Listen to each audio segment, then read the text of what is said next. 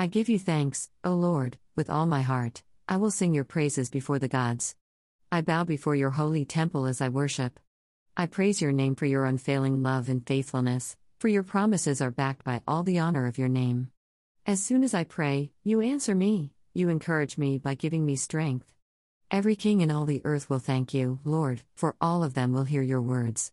Yes, they will sing about the Lord's ways, for the glory of the Lord is very great. Though the Lord is great, he cares for the humble, but he keeps his distance from the proud. Though I am surrounded by troubles, you will protect me from the anger of my enemies. You reach out your hand, and the power of your right hand saves me.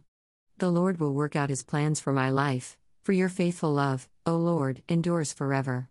Don't abandon me, for you made me. New Living Translation The God of Holy Scripture is no uppity highfalutin being.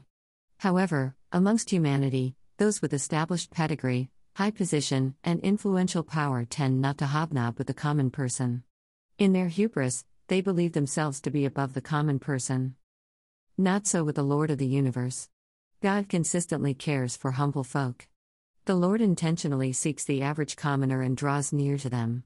The Creator bends down to meet lowly creatures at their level. Conversely, the Lord stays out on the margins of proud and arrogant people. God stands straight up and looks down from afar on the haughty who believe they are above others. The privileged and powerful in the world will experience divine distance, mostly because their attitudes and actions put the stiff arm toward God. One of the most frustrating experiences in life is to have someone in power arrogantly misjudge you.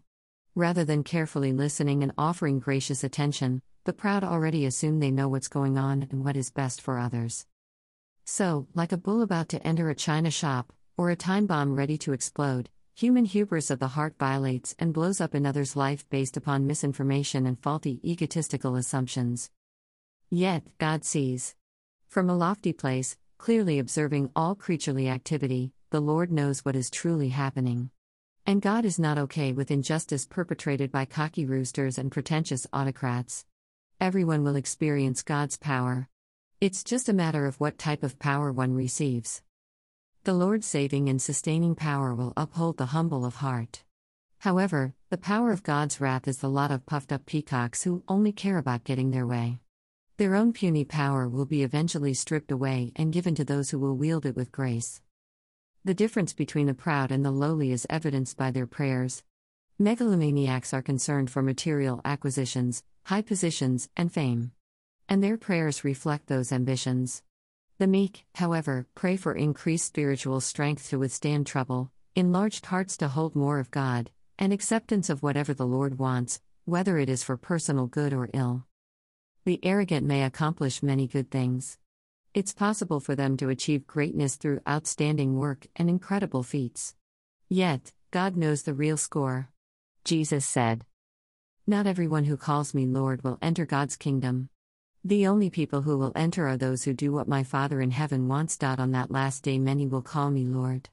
They will say, Lord, Lord, by the power of your name we spoke for God. And by your name we forced out demons and did many miracles. Then I will tell those people clearly, Get away from me, you people who do wrong. I never knew you. Matthew 7 21 23, ERV.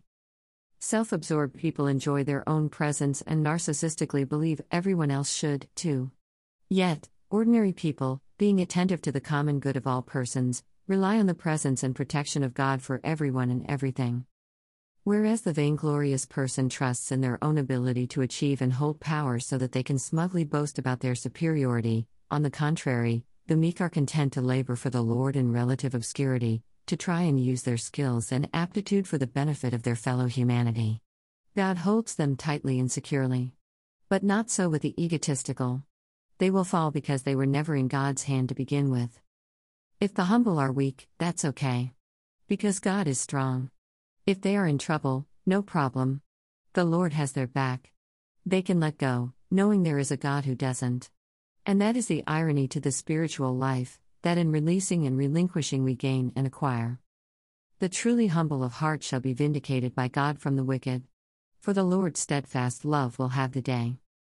Most merciful God, we confess that we have sinned against you in thought, word, and deed, by what we have done, and by what we have left undone. We have not loved you with our whole heart, We have not loved our neighbors as ourselves. We are terribly sorry, and we humbly repent.